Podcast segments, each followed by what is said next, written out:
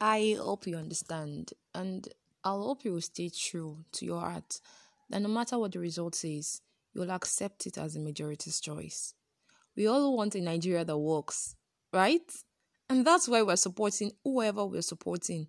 So, are you willing to accept the result no matter the outcome?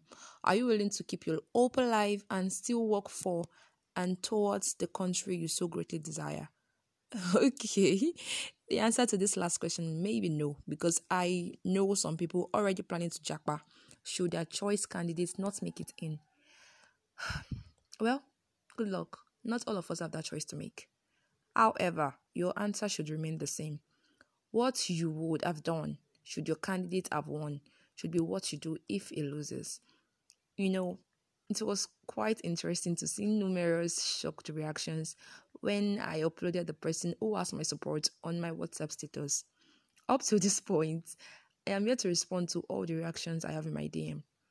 But I found it quite important to do that before the elections, just so it's clear, very clear, where I stand, because it's quite easy to assume.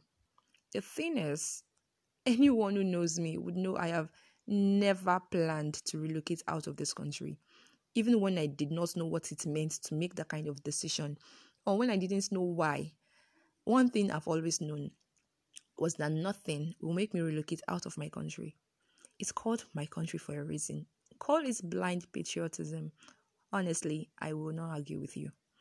Because if the country was working as it should, we won't have a lot of us living. So to get a country we want, we have to choose the person we individually deem fit for the job, no matter the backlash from others.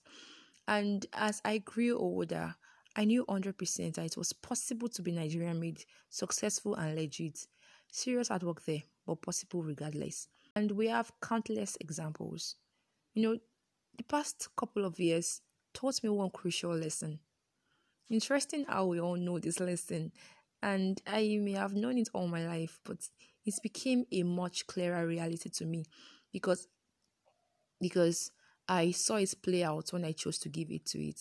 And this is it. Don't get swept away by the decision of the majority or by flaring emotions or general sentiments. Basically, it means don't follow the multitude because the majority are involved in it. The majority uh, it's not always right and the majority may be the majority because more people are in it so because we just feel like oh more people are doing this so let's do it or not could be quite tricky but the moment you know how to handle it that's it and you know it's it's really really um I, I i still don't know how to how to I'm not sure I can fully comprehend this yet. Why some are offending others because of their political choices. Really? That's petty. What of course I understand that it's your choice and everything, but is it impossible for you to look past their political choices to, to the person I mean you've known these people maybe not all your life, but you know them quite well. And you should know that whatever their reasons are for making that choice should be because it is what they believe in. So I will join others to say that that there's no sense in that. And maybe it's just a flaw in your character to expect everyone to make the same decision you're making. We are not robots and we all can think alike. I mean, let's let's know that we are all making the decision we think is best for our future and country. So it is very normal for opinions to differ. The, at the very least, at the very least, you could just ask, okay, why are you supporting whoever you're supporting? Not that you unfriend or or cut off people over that. Gosh. We are all really just taking a risk to vote for the candidates we deem best, for the ones with good track records, wobbly track records, or even no track record.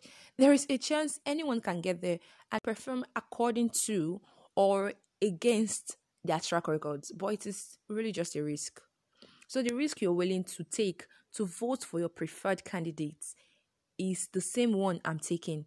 We are human beings and it's natural for us to have different opinions. It's just super short sighted of you to cut off anyone over that. I mean, can't you see far into the future? Why would you do that? Ultimately, do well to know that everyone's choice stems from the same source, either from personal gain, collective gain, or a fine mix of the two. Your belief in your candidate is your desire to make your country better. Don't think my decision is less than that. That said, God bless our incoming president of the Federal Republic of Nigeria and other elected officials, and God bless the Federal Republic of Nigeria. Stay safe. Don't give up on your dreams in this country and for this country. And don't give up on this country just yet. Love, light, and squishy hugs. Until next time, it's the gist with Timmy.